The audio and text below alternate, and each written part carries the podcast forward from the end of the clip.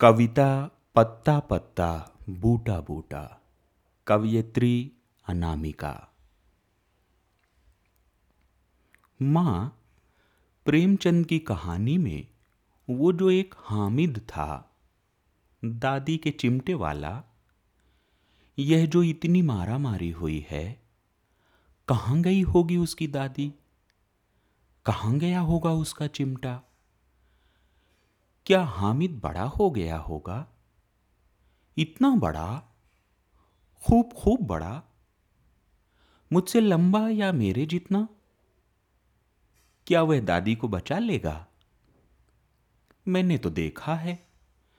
ज़्यादा बूढ़ी औरतें दौड़ भी नहीं पाती भगदड़ में। माँ, तुम बूढ़ी मत हो जाना कभी। भगदड़ का क्या है माँ? वो तो मचती ही रहती है। क्या पता मैं कभी स्कूल में हूँ और मच जाए भगदड़?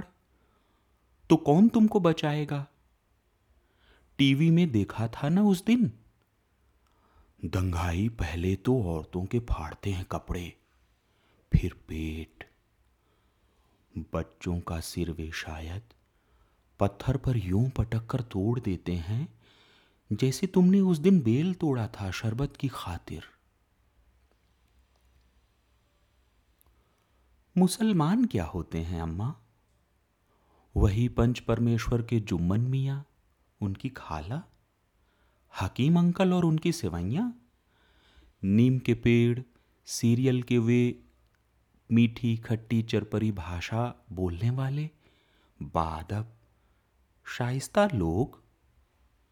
अंडे वाले, दर्जी, और तांगे वाला जाकिर हुसैन और तबला और ताजमहल चाय। शाहरुख खान और वो, अम्मा वो वो बूढ़ा इत्र फरोश, जो नानी के घर के पिछवाड़े की छोटी सी दुकान में कभी नहीं बिकने वाली खुशबूदार शीशियाँ यूँ ही सजाए बैठा रहता है। और भी कहा होगा बच्चों ने कुछ कुछ अगल बगल मेरे लेटे लेटे कुछ सुना मैंने, कुछ नहीं सुना।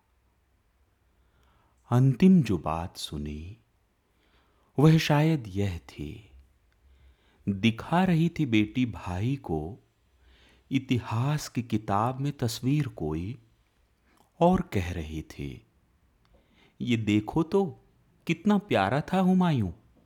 मरने की खातिर उसने ये कैसी शानदार जगह चुनी।